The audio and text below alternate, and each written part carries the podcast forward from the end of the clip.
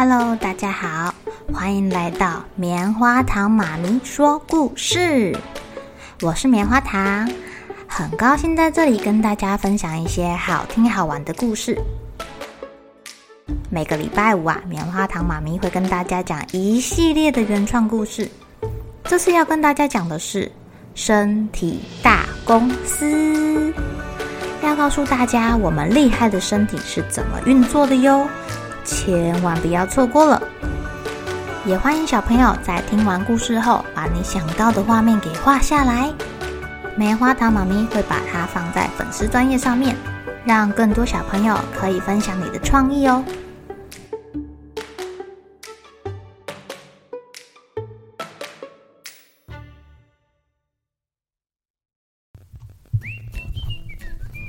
哎呦哎呦哎呦！救命哦！最近怎么这么多讨厌的东西冲进公司里啊？快快快快快快！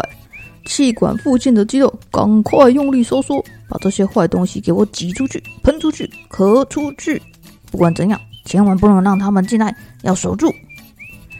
报告报告，挡不住啦，挡不住啦！我们都这么努力的过滤了，怎么还是一直有脏东西进来呀？这都是什么东西呀？叽叽叽，咳咳咳，叽叽叽，咳咳咳，呵，好多灰尘，还有花粉。哎呦，这个不是香烟里面才有的物质吗？什么乱七八糟的东西都跑进来了。董事长，我们快受不了啦！气管部门的人一直不断的努力工作。把脏东西给排出去，可是好像脏东西来的又多又快，让他们手忙脚乱。这时候，废脏部门的人还来抗议说：“哎，你们不要把气管通道挤扁啦，这样氧气不够我们用呢。怎么发氧气便当到全身啊？再不给我们足够的食物，公司的员工就要开始昏昏欲睡了，很危险呢。”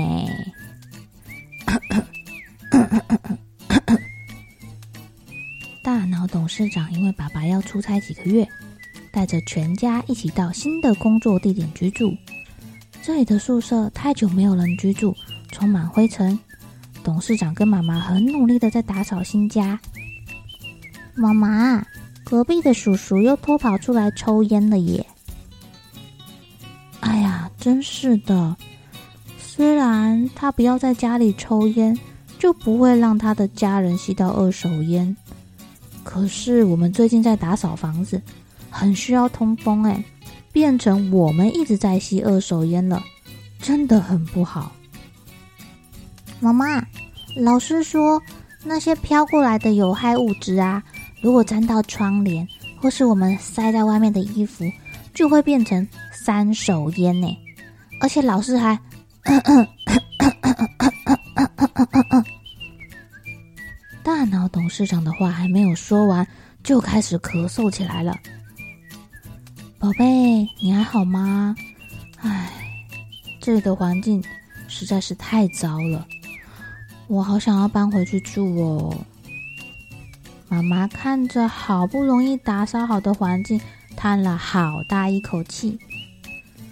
这里住久了会生病的。妈妈，你看我们不是扫干净了吗？还有那些陈年老柜子啊、床垫、窗帘，这些啊可都是会躲灰尘、尘螨的。我们只是在这里借住几个月，又不能把它们丢掉。而且隔壁邻居三不五时就跑出来抽烟，这样对我们的身体很不好。你看。你都一直在咳嗽了。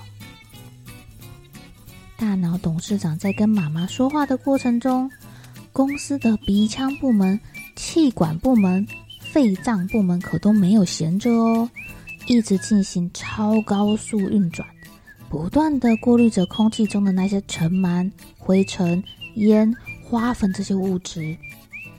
气管通道啊，还有支气管通道。因为太过用力的收缩了，有一点肿肿的，让通道变小了。再加上那些乱七八糟的东西飘进来的时候，引起了白血球警卫队的注意。他们在这边打了一架。哦呦，这些尸体把这个气管、支气管通道塞住了，让可以通过的气变得更少了。嗯嗯嗯嗯嗯嗯嗯。哎，宝贝，你的声音怎么怪怪的？这个呼吸声好奇怪哦。我我我带你去看医生。我们搬回去住好了啦。亲爱的小朋友，你们知道大脑董事长怎么了吗？啊，他这样有点像气喘呢。要是继续让他待在这个脏兮兮的环境，会怎么样呢？